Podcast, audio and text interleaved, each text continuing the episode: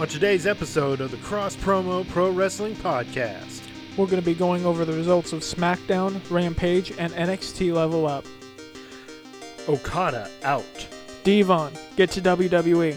WWE has significant interest in free agent. Ospreay's Revolution. News on Seth Rollins. Iconic theme song.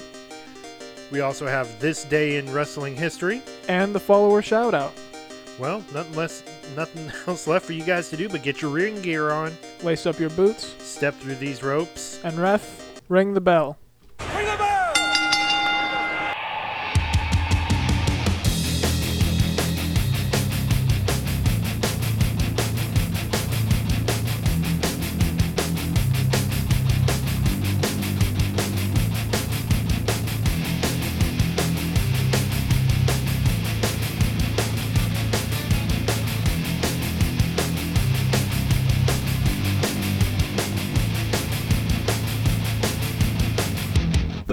Podcast is set for at least 1 hour. Introducing your hosts from Fort Worth, Texas, at a total combined weight of 430 pounds, Kevin and Chris Newell, the Cross Promo Pro Wrestling Podcast.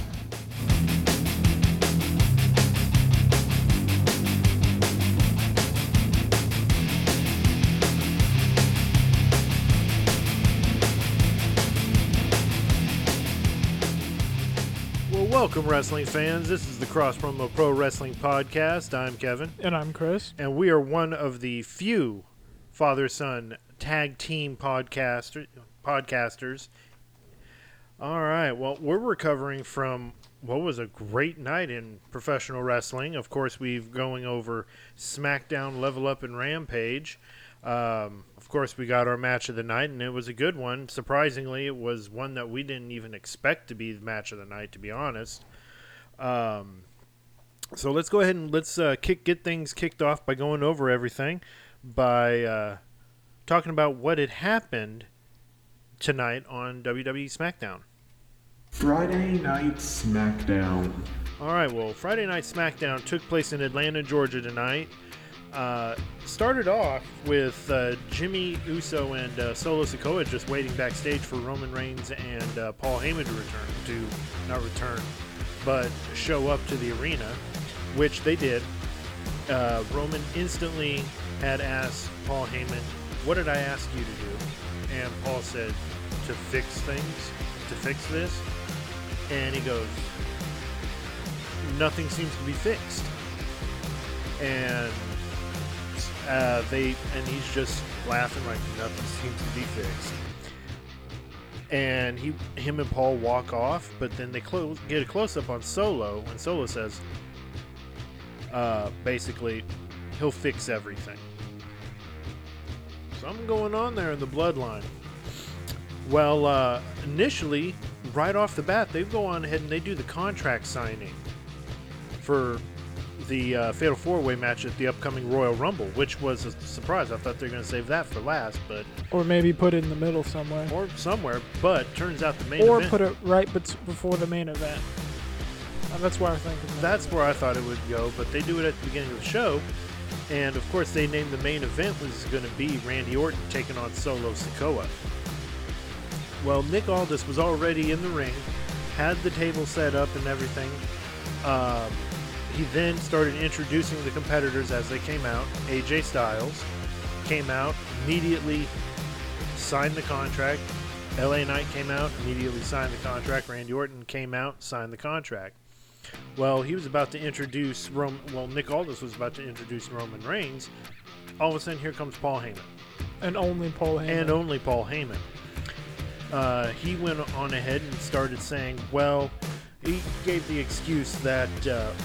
Roman Reigns has not looked at the contract, and Roman Reigns, the tribal chief's lawyers, have not looked at the contract, so he will not be signing the contract tonight.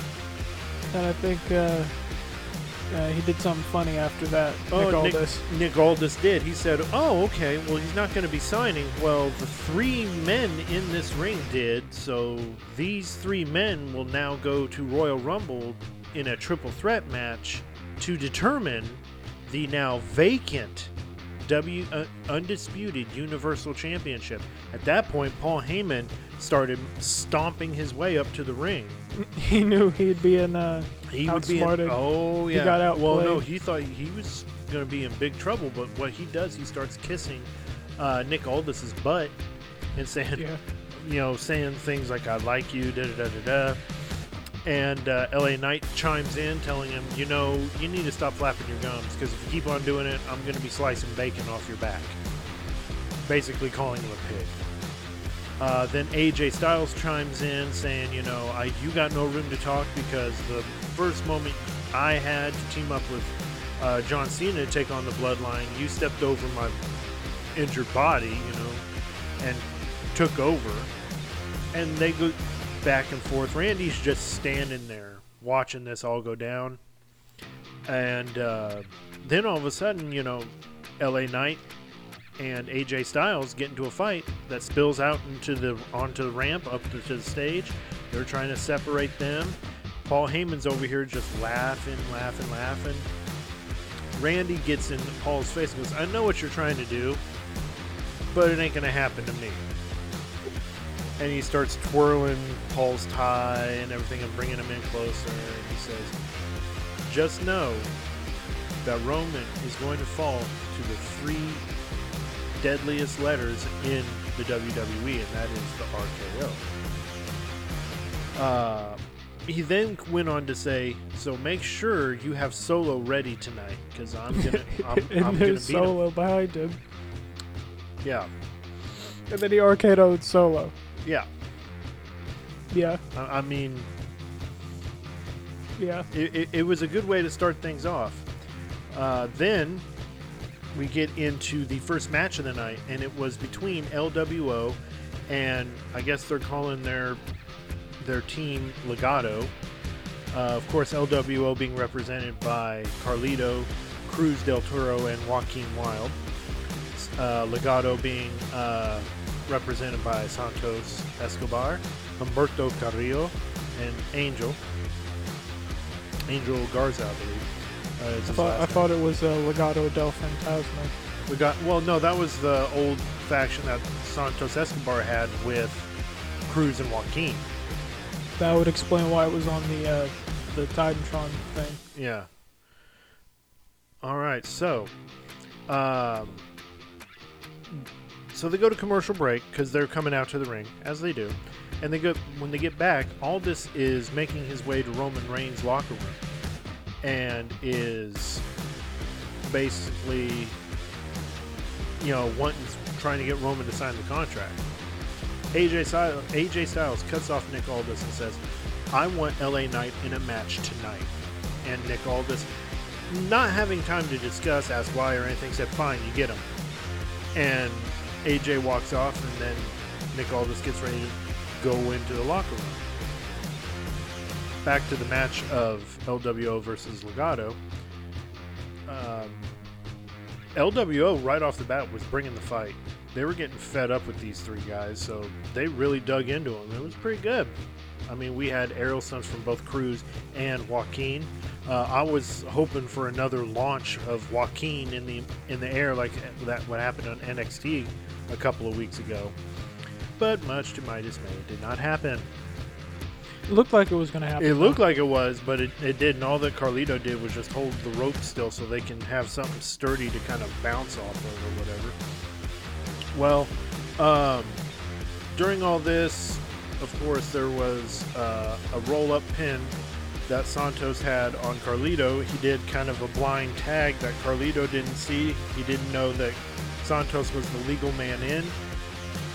So that made Santos, Humberto, and Angel the winners of the match.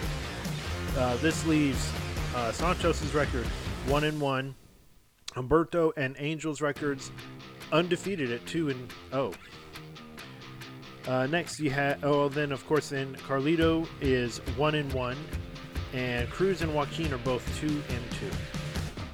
All right, Chris, you had an interview with some familiar faces. Oh yeah, Pretty Deadly. They were talking about how they had never been better prepared for Tyler and Butch. yet. I think either in a later promo or in this one, or interview. I think it was after, one of the two. I think it was after their match. They were talking about we weren't ready, but you've never been better prepared. So yeah. It's like it's got to be one of those things. I think with them going on this losing streak, they need to get Tyler Breeze back in there. Have Tyler Breeze join Pretty Deadly and run Pretty Deadly, because I mean his moniker was Prince Pretty. Again, that would still be cool to see. I would pay my good money. And then they could, and then have them have a rivalry with the New Day once all three of them are back. Yes. Anyway, sorry. Go ahead. Then after that, you had a match with Pretty Deadly against Tyler Bate and Butch. Now going back to Pete Dunne. Or I think you said he went back to Pete Dunne. Yes, thank God for that. Pete Dunne was more vicious than Butch. Butch seemed to be like the vicious dog on a leash for Brawling Brutes. If you would see the earlier Brawling Brutes, that's all that Pete Dunne looked like as Butch, was the guy that was just so high-strung, ready to fight. You've got Ridge Holland restraining him and Sheamus restraining him. That match was, well, after everybody had come out, you had, of course they went to break, and when they got back, you had Lashley and the Prophets saying they're going to show the New Testament true aggression. So, I don't know if that's... Well, it was later announced next week you're going to have, I guess their group is going to be called, you know, the Pride. Of course, them being the three lions. And they're going to have a face-to-face with the New Testament. So I don't know if this means we may see more of the Pride members come out, like, say, for example, a manager and, I mean, just someone to even the odds. Would it be B-Fab? Would it be Jade Cargill? But I honestly don't think it's not going to... I don't think it's going to be Jade Cargill. Jade Cargill is one that... should be one of the standalone things, and I don't think the Royal Rumble would probably be the proper place. If so, then that's fine, but she's like a standalone kind of wrestler. To have her just debut in WWE in the Royal Rumble is one thing. I mean, it worked for AJ Styles, because that's how he debuted in WWE, was going to the Royal Rumble, and who did he run into right off the bat? Roman Reigns. That's funny. So, sorry, I threw you off. And that match ended after they got back to the match. Okay. It ended by pinfall when Pete Dunne pinned Elton Prince, resulting in Pretty Deadly now being defeated at 0-2, and Tyler Bate and Pete Dunne being 2-0. I'm still being serious about Pretty Deadly going on like this bad losing streak, and they feel like they're losing their good looks or whatever, and then up comes like a modeled god. Here comes Tyler Breeze to restore like life into them, like some kind of angel or something. Yes, and turns out all it was is he was just walking with a light behind him and a fog machine that they were testing, and it's really him. If that's actually what they go with, like they were actually in the middle of testing a fog machine, that would be... Or, I still gotta have that sound bite of that. But they have a vignette where they're trying to find Tyler Breeze, or they're trying to be pretty again, in a quest to find their prettiness or whatever, something. And they find Pretty Master Tyler Breeze or something. I mean, something that's gotta get Tyler Breeze in there, because I want that. I mean, we got the AOP with Karrion Kross, which is perfect. So, I mean, chef's kiss, perfect. And you need Tyler Breeze back. You need Tyler Breeze in there. I mean, granted, to my understanding, it sounded like he's retired or something, but we need him back in on the main roster and put him with Pretty Deadly. Sorry, Chris, I keep cutting it off because I'm very passionate about it. That's all right. Then you had the KO show. Oh, boy. That's funny. before you had the KO show, you had Pretty Deadly being interviewed where they were angry about the loss, and that's where I was talking about how they wasn't ready, but they was prepared. Yeah. They were basically saying, they weren't prepared for, Dutch to change his name to Pete Dunne, all that other stuff. That's why they lost the name change? I don't know. Maybe it threw him off so bad or something. Anyway, then you have the KO show after that. There you go. Where, see something about, he came in there with all that energy, and then over here just quietly reading the notes out loud. Because that's not your hand. Is that your handwriting or no? Nah. It's my handwriting? How can you not write? Well, with most of my notes, I can just kind of remember what I wrote down because I wrote them. Oh, okay. But these I actually have to read.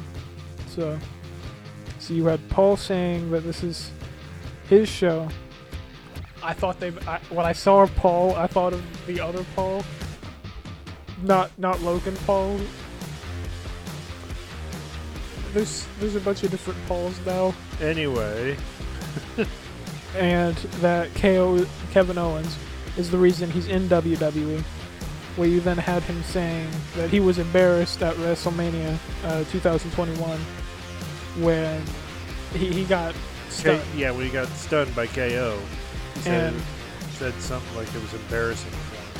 And then started talking about how that's exactly what the crowd did. They were cheering. And then you had Kevin Owens saying that he barely remembered that.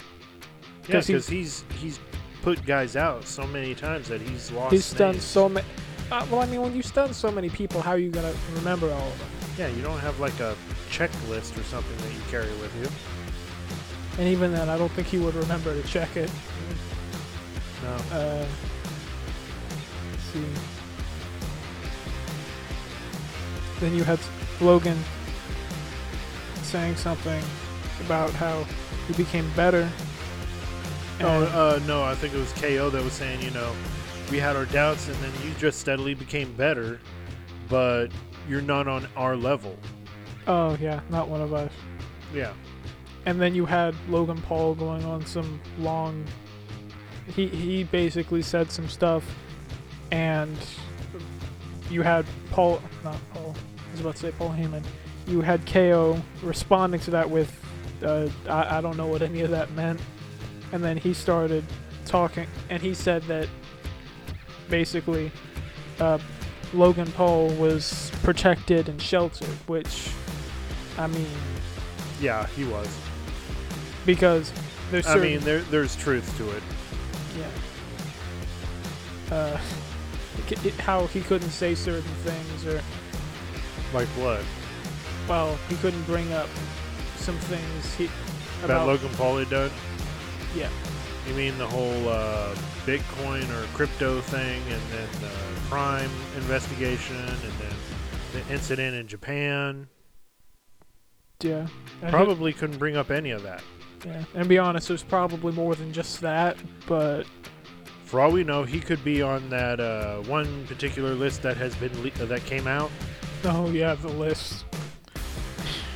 But it's funny so far. But we digress. Yeah.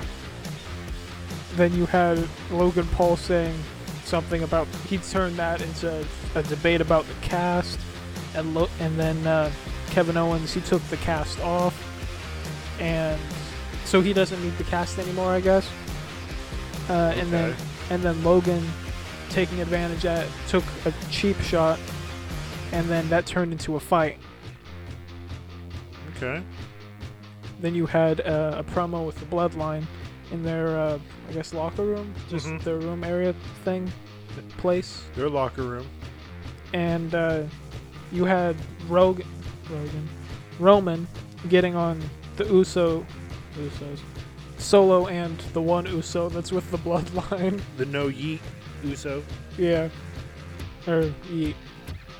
Getting on his case about how there's only one wise man and how there's two of you.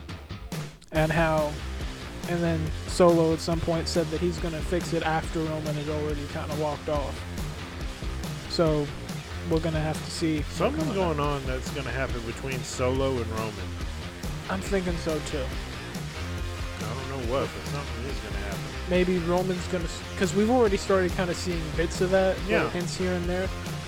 Maybe Roman's going to slip up one time and Solo's just going to take over. No, probably. Next match we had the Unholy Union, and that was the return match for Alba Fire and Isla Dawn taking on the women's tag team champions Kaden Carter and Katana Chance. But here was the twist.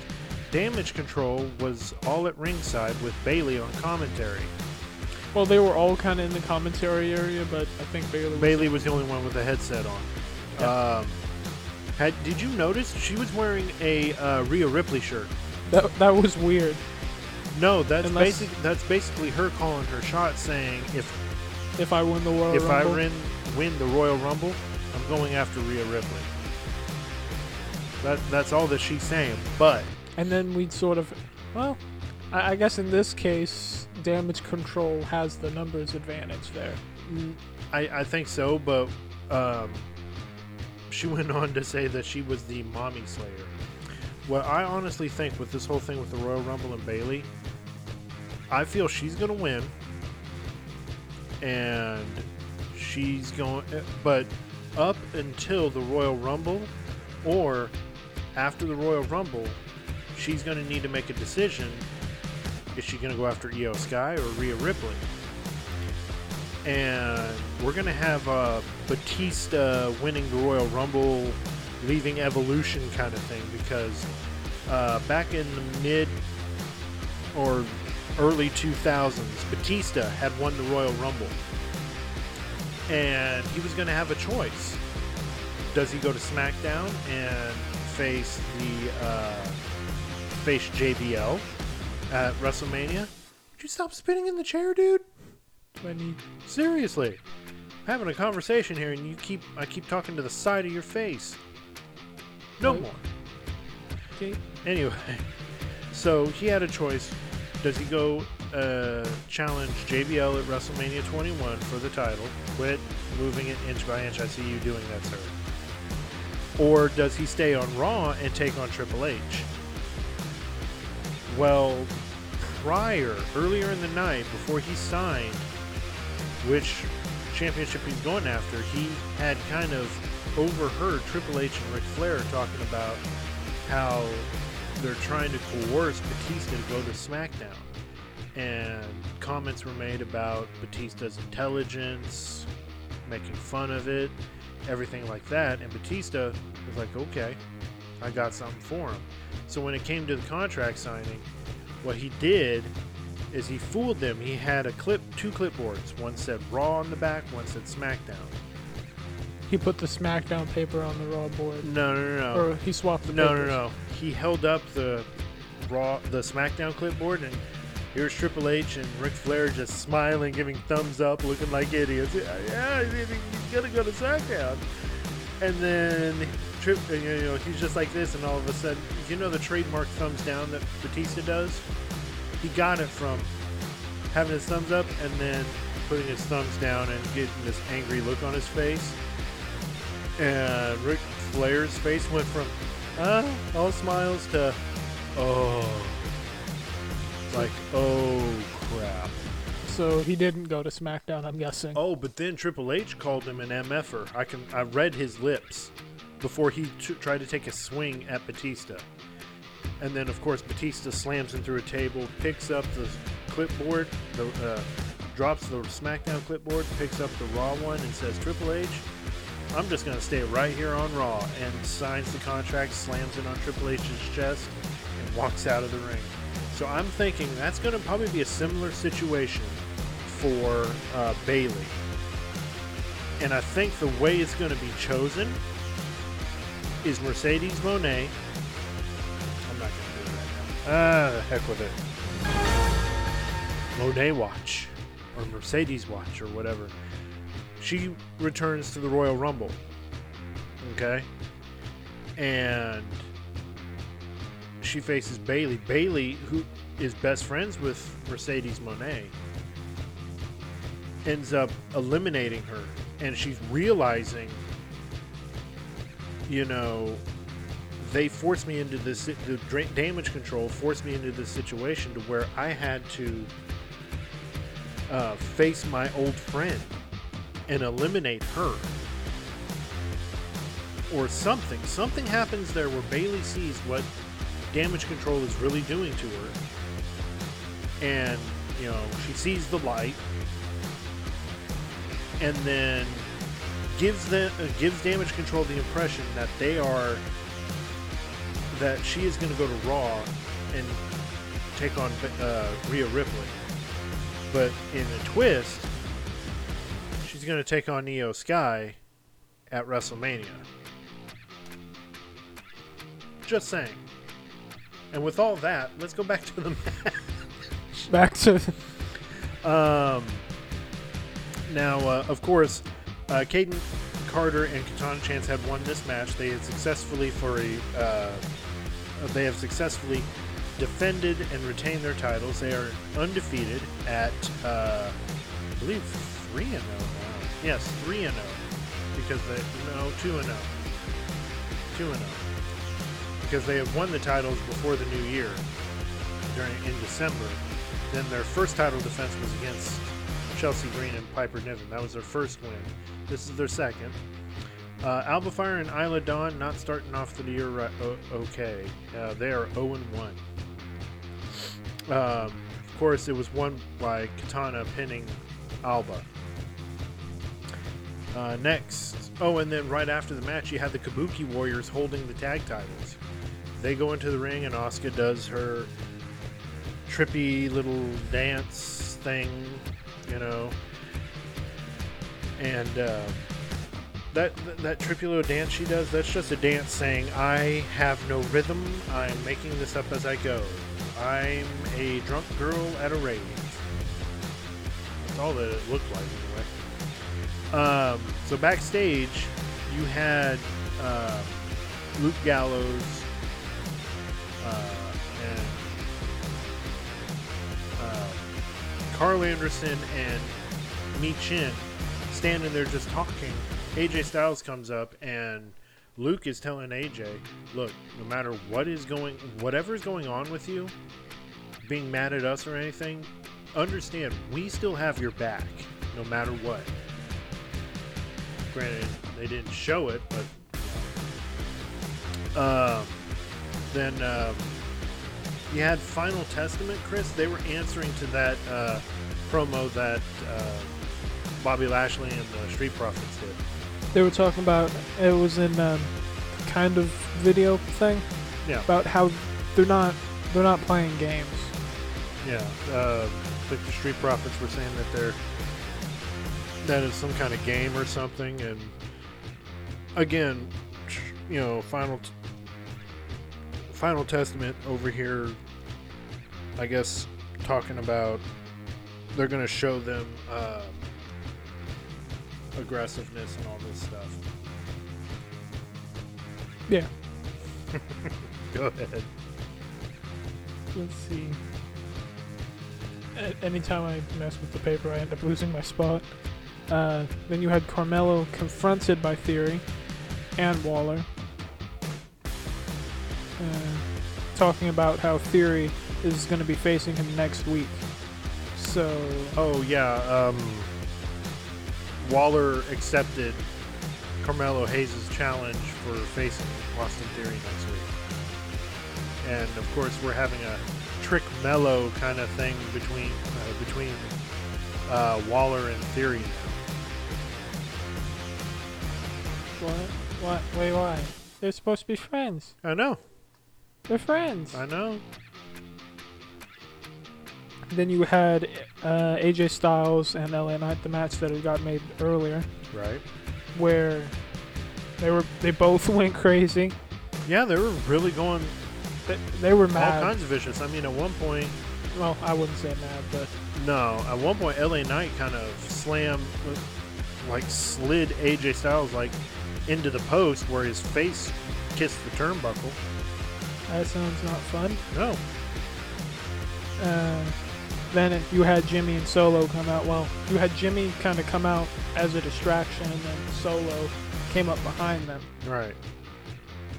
Then you had Solo attacking, if I remember right, LA Knight. Yeah. Which then ended the match in disqualification for AJ Styles because LA Knight was attacked, which means AJ Styles is 1-1-1, three ones. LA Knight is 2-0-1. Okay. Still undefeated, technically. And then after that, after the match ended, because of this DQ, you had Solo taking the mic and speaking, which I don't think we've seen him do before. And he said, 2 down, 1 to go. Yeah, in reference to AJ Styles and LA Knight thinking, okay, I've got one more person to take out, and that's Randy Orton. One more problem to solve. Yeah. Let's see, then you had Solo Sikoa versus Randy Orton, where you had Nick Aldis at ringside, sort of by the commentary area. And Solo got aggressive early, again, seeming to look to want to solve this this problem and, that he sees. Let's see.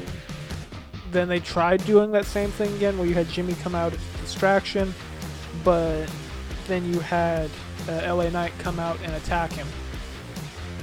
And then Styles came out after that,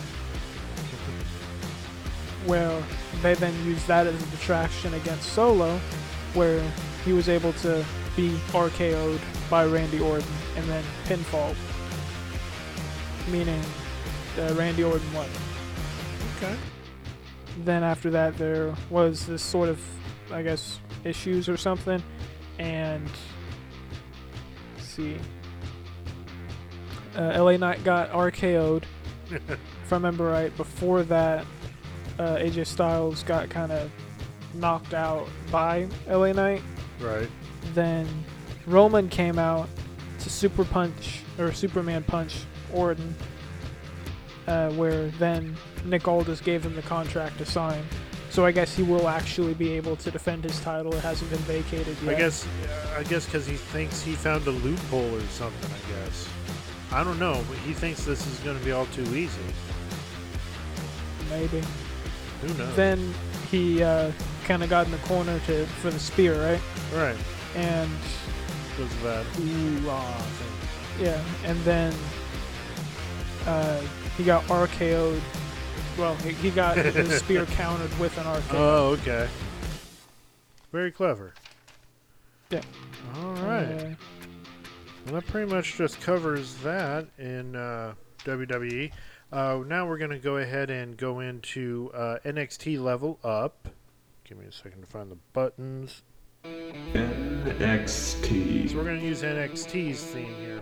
All right, so starting off NXT Level Up, you had Scripps being, of course, escorted to the ring by Out the Mud, or OTM, taking on Brooks Jensen. Jensen had control early on in the match, but then started to slowly lose control after constant interference attempts from Out the Mud. Well, of course, Scripps gets the win after, I forget the female that's with them now. I want to say I think it's Jada Parker. And she had, took out Brooks Jensen's left knee as he was trying to suplex Scripps back into the ring. And that made Brooks fall to the canvas, and then all of a sudden, Scripps picks up the win. Scripps' record is now 1-0, and Brooks Jensen is now 1-1. Then next we had Hank and Tank, Hank Walker and Tank Ledger, talking about how they were ready for their for the team No Quarter as the main event match that was going to happen later on in the evening. Of course, No Quarter did not say who they would be facing.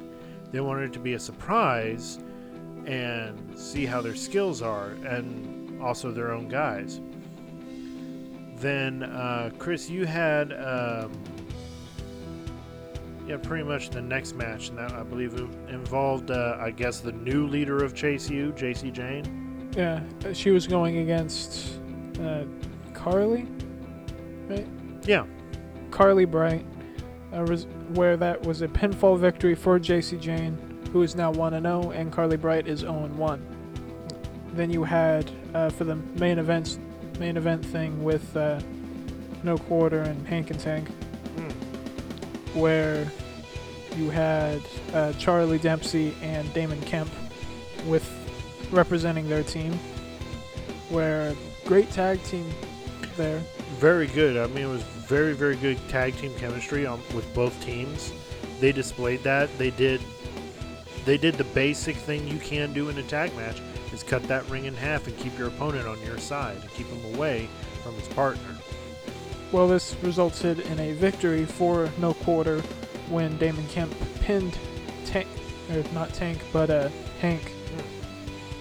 Yeah, Hank Walker, which now results in Hank and Tank being 0-2, and No Quarter, well, at least for that team, Charlie Dempsey and Damon Kemp are now, Charlie Dempsey is 1-0, and Damon Kemp is 1-1. All right. Yeah, that pretty much takes care of... Aha. All right, so now we're going to move right along to Rampage. All right, so immediately right off the bat, you've got Chris Jericho taking out Matt Sydal, or Sydal, I'm sorry. Oh, was it Sydal? Yeah, it was Sydal. Anyway, big Sydal? Thing. Well, that's neither here nor there. Three. The thing you have to take away, though, is Don Callis was at ringside. And if we remember last... I thought he was at commentary. He was at commentary, yeah. But if you remember from Battle of the Belts last week, it was the Don Callis family that interfered in that tag team match that Chris Jericho, Sammy Guevara, Ricky Starks, and Big Bill were a part of. Well, Jericho picks up the win.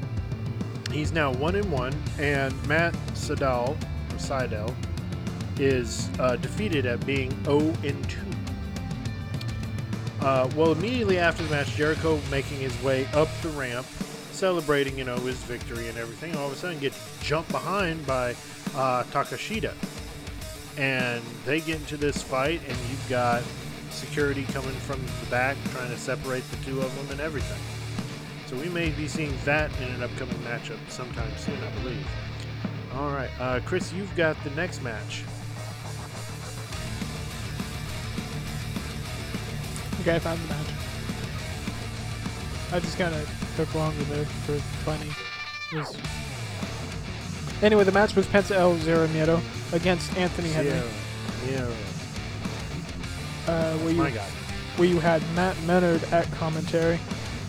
Our match ended in a pin by Penta. All right. Forgot his records, but I think this is his second match. I want to say anyway. Yes. Sure. So that would, I'm thinking 2-0 for him, and then 0-1 for Henry, okay. Or maybe 0-2 for Henry. I'm not sure. Then they cut backstage, where you had Ruby Soho kind of finding out about what was going on. I honestly think she found out. I think what happened was was it Angelo Parker?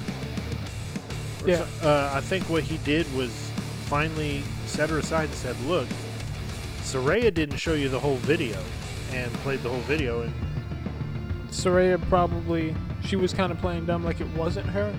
And then their third team member, I forget her name. Yeah, she couldn't stop smiling. Yeah, and then she kind of pinned it on someone else. I forgot who she pinned it on. I think they said Julia Hart or something. Julia Hart. Well, I can already tell you, if confronted with it, Saraya's going to be in totally denying every single bit of it. She was, if I remember right. Like, even, I think it was Renee Paquette. Yeah, she was giving her the most judgmental look because Renee knew what she was up to. Yeah. Yeah. All right. Next up, we had Chris Statlander taking with Stokely, surprisingly. He's really wanting to be her manager or something. taking on Queen Amanita or Amidala. Real hard-fought match by the Queen. I mean, she's really trying to prove in there that she deserves to be on the active roster for AEW and can go toe-to-toe with the former TBS champion, which she did. But Chris Statlander had gotten the win by pinfall, making Chris Statlander still undefeated at 3-0. And Queen Amanita, or Amidala, however you want to go about it, she is right now still defeated at 0-3. Then we had a backstage segment where there is still issues going on between Jeff Jarrett and Jay Lethal. But this time there's no Jeff Jarrett, there's no Karen Jarrett. And just having a conversation, trying to figure out how to become a team again. The next, we had an interview with Stokely and Chris Statlander, just celebrating over the victory and everything. But here comes Willow Nightingale saying, "I'm sorry I'm late. I'm sorry I missed your match, but my flight got canceled somehow." And automatically, everyone's looking to Stokely, and Stokely and Willow get into an argument, and right there in front of Chris Statlander. And after that, she's like, "You know, I've had enough of this. Stop. Had enough," and she walked off. All right. I think Stokely is just being real creepy nowadays. All right, Chris, so you've got the main event, but this main event... Main event time already? No. Which I think was kind of our... Oh, yeah. It was kind of our thing, but tonight's Rampage main event ended up being our match of the night. Match of the night. I was saying that because we didn't know it was... We were expecting to go a tiny bit longer. Well, I wasn't expecting it to be match of the night either. I was thinking SmackDown would give us something as far as match of the night, which they did, but this one far surpasses. We had Darby Allin versus Jeff Hardy. Jeff Hardy now being 1-1 and Darby Allin being 3-1. We saw more aggression out of Jeff Hardy during this match. It was really, really vicious. I mean, he was slamming Darby around a lot harder. I think he got thrown kind of over the announce table. Really, really hard. And then also thrown into the barricade. Yeah. Stairs were used, and I think at one point they said they kind of loosened the rules a little bit or something like that. Then you had Darby Allin try this move where he used the ropes. He put Jeff Hardy in a chair that was by the ramp. Oh, yeah, that move. Yeah. And then he ran to the back ropes and then kind of... It was, I think it's like a suicide dive through the ropes or something like that. Yeah, he did that to try and use that as a move, but he ended up missing because Jeff Hardy had gotten out the chair, and then Darby Allin hit the chair. And broke it, too. He folded the chair the other way. I don't think it's supposed to do that, but no. I guess it did. Then you had Jeff Hardy kind of have a similar thing happen where he had put Darby Allin on a table, and he stood on that thing behind the turnbuckle that kind of attaches it to the post. Oh, yeah. And then jumped off of that trying to do a swanton bomb. Yeah, and he ended up getting put through the table instead. He didn't get put through it. Well, he jumped. That table exploded. He exploded through the table. Exactly. Then you had Darby Allin attempt a coffin drop that was then countered, and then he won by pinfall. Darby Allin did. And then after the match, Darby Allin, offered sign of respect. Yeah, he tried to do a fist bump with Jeff Hardy with both of his fists, and Jeff Hardy just kind of psyched him out. Like he was about to do it and then just gets out of the ring. So yeah. I'm thinking with what's been going on with Jeff Hardy, with the basically with him on social media and everything. You think he's going heel? I think he's going to be going heel. I mean, he could be like, I put a lot of work into this new company because the old company, blah, blah, blah. and all of a sudden, you know, I'm not getting booked properly or anything like that. And then you put me in a match with a friend of mine, Darby Allin, and he's obviously hungrier than I am and wanting to win. So then he's gonna go heel. All right. Well, that was match of the night and a wrap up of the pretty much the all week. The shows. That was the wrap up of the week. Week done. Today all in right. Pro Wrestling. Oh, that was only today. Yeah. So today in Pro Wrestling history, the Royal Rumble took place in Miami, Florida, and played host to the first WWE title change on the pay-per-view at WrestleMania. Sergeant Slaughter had won the belt from Ultimate Warrior after the Macho King came down to the ring and bashed the Ultimate Warrior over the head with the scepter. This, of course, was sometime after the Ultimate Warrior had won the title, the WWE title, from Hulk Hogan at the previous WrestleMania, which a lot of people were like, okay, why are we selecting him? All right, so next, it was another Royal Rumble pay-per-view. I'm having shadows of Wrestle Kingdom 18. Anyway, in 1992, the Royal Rumble took place in Albany, New York, and at that time, the WWE Championship was vacant. And just wait till actual WrestleMania comes around. No, they or WrestleMania episode. What they decided, they're gonna have the Royal Rumble match, and the winner of the Royal Rumble is WWE Champion. Well, of course, as I mentioned in yesterday's episode about this, Ric Flair had won this Royal Rumble and did the tear in my eye promo backstage. That's pretty historic. The same as him going through his items saying, you know, I bought this, I bought that, Space Mountain, all that stuff. In 1997, at another Royal Rumble, Shawn Michaels defeated Sid in front of 60,000 plus screaming San Antonians in San Antonio, Texas, here in our backyard.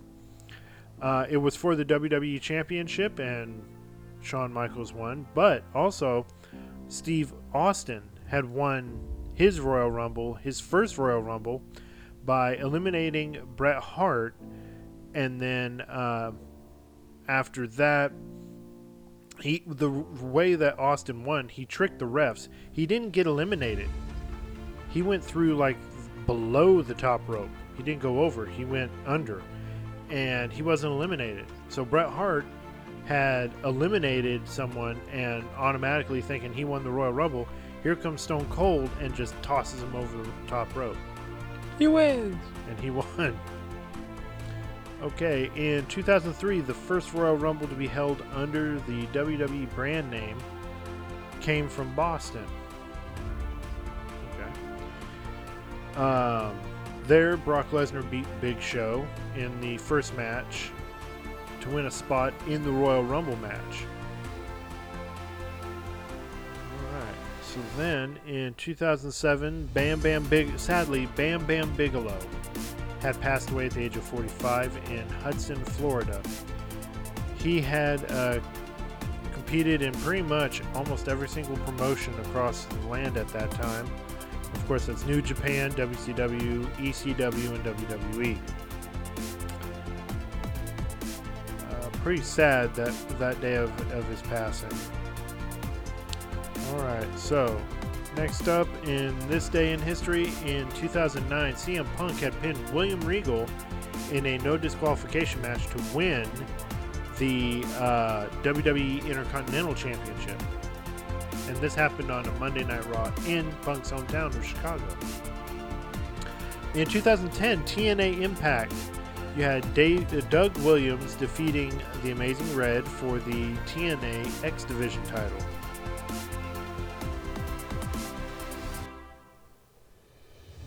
All right, I'm just looking at the words. Notes here. Plus, it keeps slipping on me here. Sorry. In 2011, Sir Oliver Humperdinck had passed away at the from cancer at the age of 62.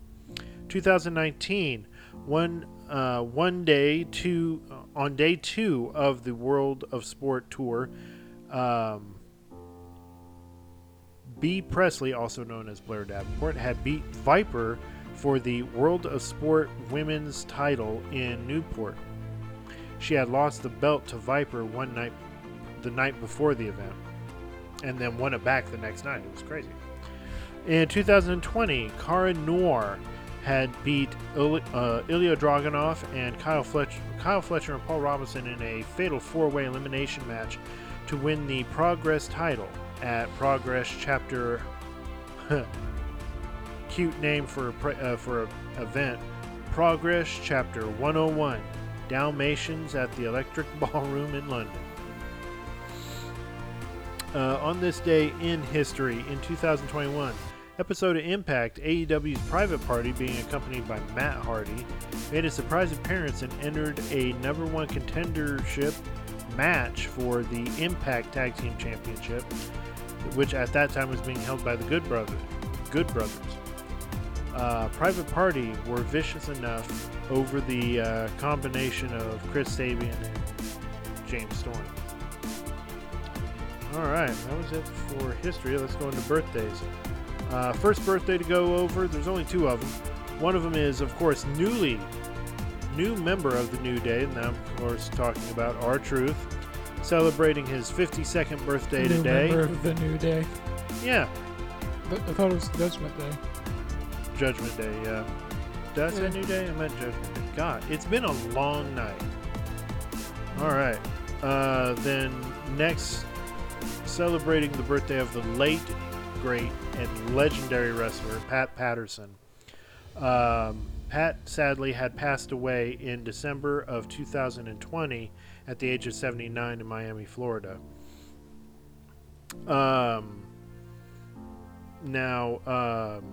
Here's a little known fact that no one really knew, that some people didn't know up until a certain point about Pat Patterson until 2014. Pat Patterson was openly gay and had came out in the early 1970s, but it was not acknowledged publicly at all. He came out to his family saying he was gay. It was not acknowledged at all through WWE when he was wrestling for the company, when he was helping with the company and everything like that. It wasn't until the finale of a WWE Network show, the streaming service WWE Network, WWE Legends House. That's where you had legends kind of come together, and it was kind of a competition kind of thing and real world kind of reality TV.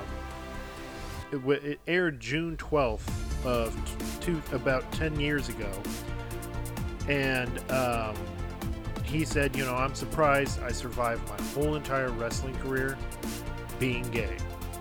When I first heard that, I was like, Pat Patterson is gay? I did not know this. Wow. And it was one of those, does it really matter?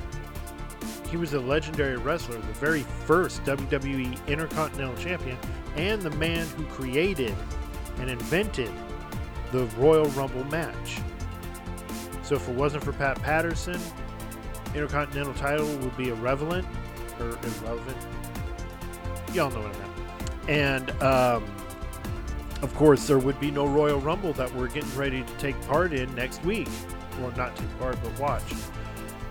Again, it's been late.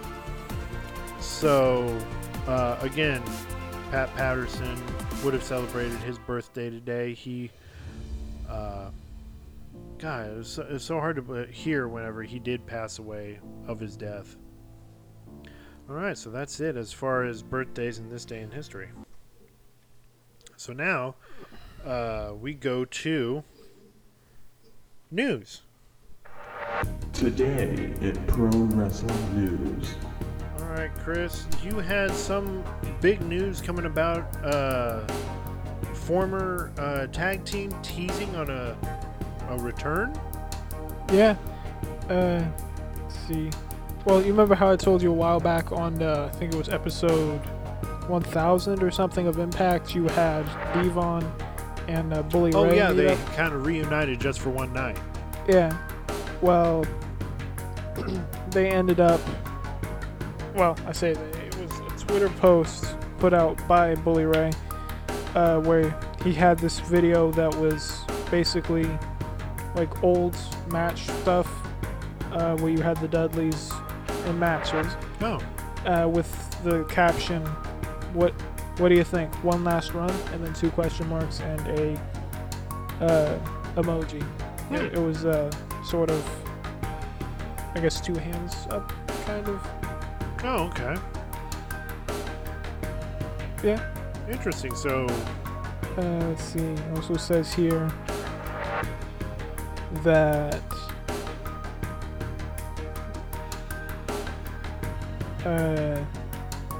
sorry about the delays and the dead air, but it says here that the Dudleys also had this WWE Legends contract a few months ago that they signed. Yeah. What is that? Basically, a Legends contract. It's what Bray Wyatt has. Is any merchandise that is sold. This is kind of a thing that kind of helped kind of keep people within WWE that, like Rob Van Dam. He's clashed with WWE about this.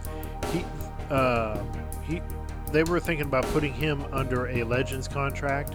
But at one point, he wrestled for AEW, and they said, yeah, we're not going to... The contract's off the table. And the whole point of it is you're no longer wrestling, or you have passed away. Any merch with your likeness or name on it goes to your family. And that's what happened here. Just because he wrestled with AEW? Yeah, it was Rob Van Dam. As far as Rob Van Dam, yeah. All right. Hang on, I'm trying to clean things up as I go.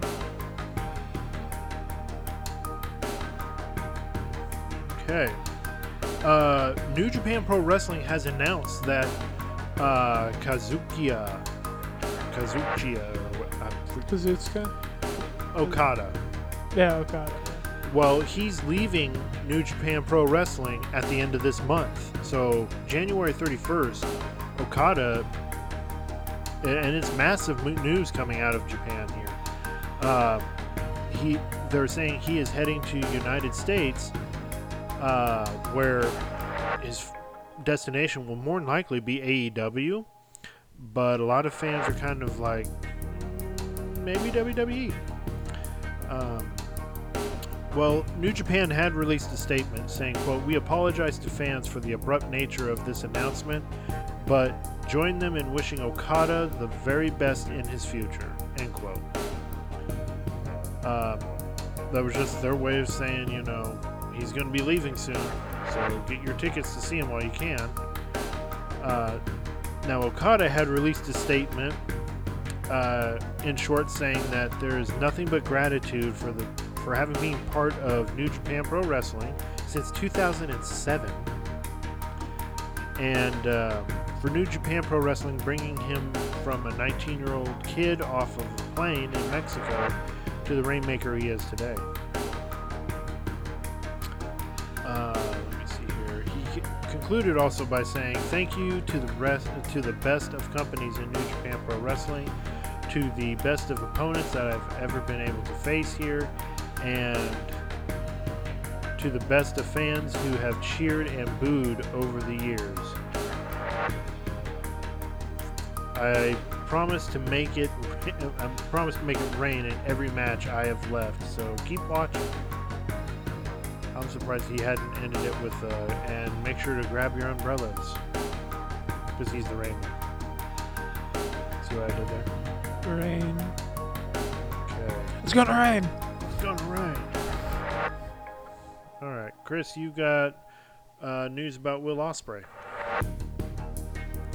See, well, they're saying that he might show up with AEW Revolution. Dave Meltzer putting out an update on his affiliation with AEW, where it says that he's going to be appearing, well, at least it's set to, that he's going to be appearing at Revolution, and could probably, is likely to become a, he's going to be making regular appearances on AEW starting later next month. Quote, Ospreay is scheduled for Revolution in Greensboro and will be starting as a regular on TV in February. End quote. Okay.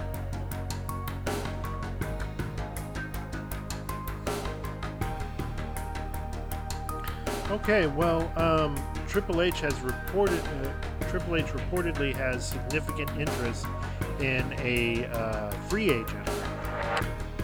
As we know, he took firm control of the WWE creative process, meaning creative writing, characters, things of that nature. In recent months, Kiari, Jade Cargill, and CM Punk, Kiari Sane, had came back for joined Damage Control and everything. Jade Cargill and CM Punk, most of the notable free agents that WWE had picked up thanks to Triple H. Now there's another one that's going to be hitting the market, the free agent market, and of course it was who I was talking about earlier, Okada. Now they've been thinking of who can be his opponent if he, when he does join WWE as far as WrestleMania. They're the likes of Finn Balor and AJ Styles, just to name a few, because they've had clashes in New Japan in the past. So Triple H and WWE President Nick Khan, they think they're getting an opportunity to form a genuine relationship with New Japan Pro Wrestling. This is not to say WWE is trying to replace AEW as New Japan Pro Wrestling's North American partner at the end of and end the popular Forbidden Door events. One way to judge on where Okada may go to, if he can still continue to reside in Japan, or he can move to, say, Florida, where WWE is at. Give me a second here.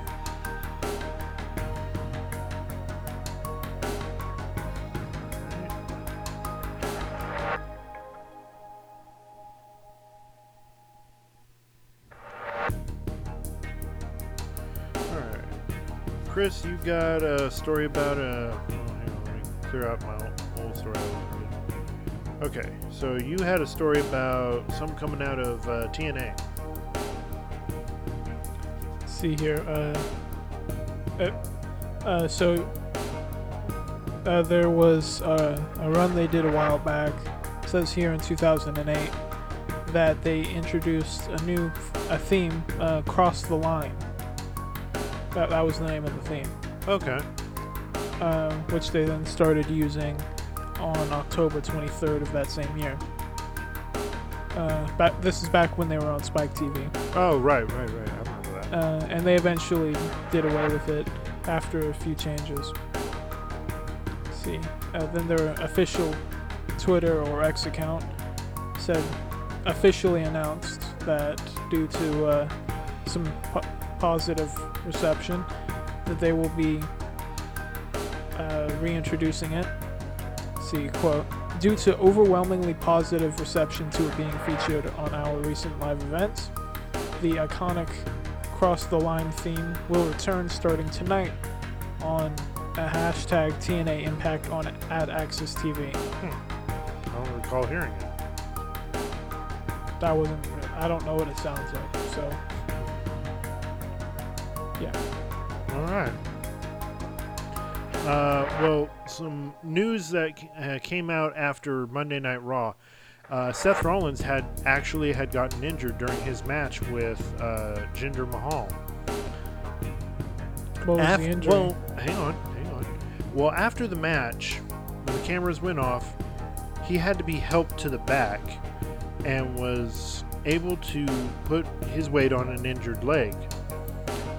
Well, it has been reported now he has a torn MCL muscle. It's on his legs. But as of right now, what they're saying, if this tear is not severe, it's minor, then they would only take him out of action for a couple of weeks. But if it's going to need surgery, he's going to be out 3 months or more.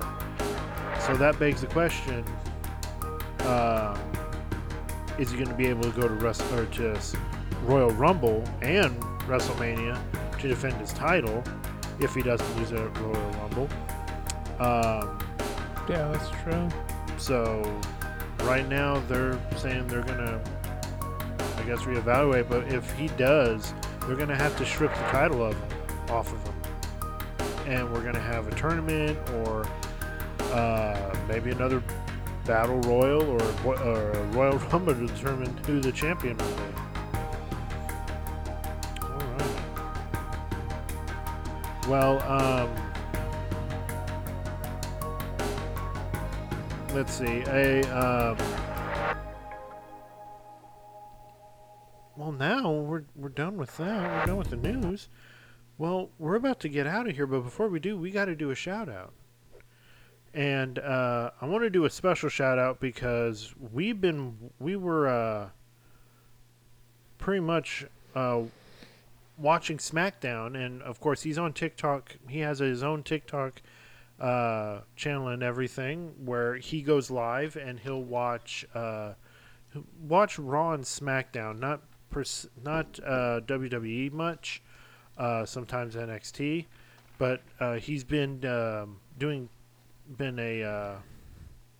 TikToker or influencer or what have you for about 5 months. I'm talking about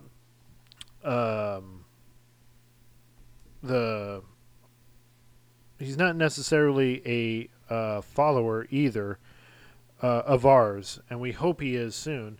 We're talking about Know Your Wrestling. Of course, he comes on Monday nights on Monday Night Raw and SmackDown for his live reactions and to talk to us fans. And gotta say, the guy has welcomed us into his chat and that wrestling community there. Very nice people. I mean, if you want to go find a TikToker that's watching live streaming and you're seeing their reactions to Monday Night Raw or SmackDown, or basically just talk wrestling in general, that's the place to go. He couldn't speak enough about our show, so we're not gonna speak. We're not gonna stop speaking enough about him. And like I said, he's only been on TikTok for 5 months and has got, he's got 2,074 followers, and it's still growing. And we've been on this live chat for probably about the second time we've been on his live chat. And just gotta say, if you guys are on TikTok and you're looking for good people that will not put you down or anything like that or be negative to you, go to that channel and follow and,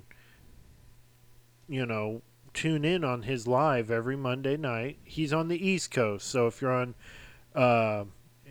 any other time zone for us, because he's going to be doing a live stream of the upcoming Royal Rumble, and we'll be there to watch it. So if you guys want to kind of chime in or see us kind of pop up where we'll talk about wrestling and everything like that, he always starts his live at 8 o'clock Eastern time, whereas if you're in Central, it will be 7 o'clock p.m. and so on and so forth. So, again, Know Your Wrestling. Follow him. Get notifications of when he does his live. You will not regret it from us. I mean, could not stop talking about us and We love it. We love getting the recognition, but we also like to recognize those that recognize us. So, okay. Well, with that, Chris, anything to take away from tonight from the world of professional wrestling? I don't think I've seen someone be threatened to get stripped of their title before. I never thought I'd see anyone use that on Roman. I mean, it worked. It worked, yeah. I got him to sign it, but it was after he wore down those his three future opponents. Let's see. Jeff was mad. Yeah. Or at the very least, he was just aggressive, but at the same time, you had that whole respect thing at the end. I'm starting to think that the whole thing with him complaining on social media was all just a work. It was part of his character. Yeah, like this is how he's going to turn heel. Well, remember that article we read about that, right? Yeah. I think it was on the last episode we did. There was something about how it looks like Jeff and Matt are getting new characters. Oh, yeah, yeah. So, they're talking about Matt going back to the broken Matt Hardy character, and Jeff going back to what was his character's name? He used to have Willow or something like that. Either way, that took me by surprise too. Was Jeff? I mean, he was hauling off and chunking Darby Allin into the barricade so much, and then of course the failed Swanton bomb onto the table, to where that thing just shattered into a billion pieces. That table. Yeah, that was pretty much it. I mean, that stood out was that main event on Rampage, and then of course Roman finally someone threatening to strip him of the title, and you know doesn't care about the repercussions. I mean, it's like if they don't suspend him, they can strip him of the title. Yeah. So, oh, definitely. Roman's learned that there's powers above him. Yes, even though Paul Heyman told Nick Aldis to his face earlier tonight that Roman runs SmackDown, runs this show, runs WWE, blah, blah, blah, blah. But he can't strip anybody of a title. Yeah. Or suspend anyone. Well, without some gentle bending of the rules. Anyway. Hmm? Well, I was saying that he couldn't bend. No. He couldn't get anyone suspended without some kind of bending of the rules or something, like yeah, some kind of plan or plot. That's usually their gameplay. All right, well, that pretty much ends the episode. So we got to go ahead and head on out of here. We got to get some sleep because we got a lot to prepare for. All right, another good week, and we're one more day, and we'll have completed the week. We'll go over Match of the Week that we'll put up in the toss for Match of the Month. And, of course, we're going to be going over Collision tomorrow on tomorrow's episode. So you guys give us feedback. You can find us on our social media pages, Facebook, TikTok, Instagram, X, formerly Twitter. And, again, we mentioned Know Your Wrestling. If you're a follower of theirs, come to our page, listen to us, follow us, and if you guys ever want to hang out with us on our show and or with that live, let us know. Chris, where can they find us on the email? crosspromopod@gmail.com. All right. Well, for the Cross Promo Show, I'm Kevin, and I'm Chris. We gone. I'm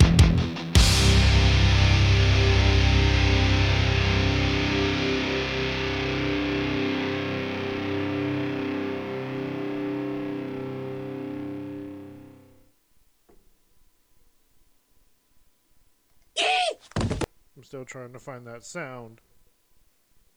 I can smell you.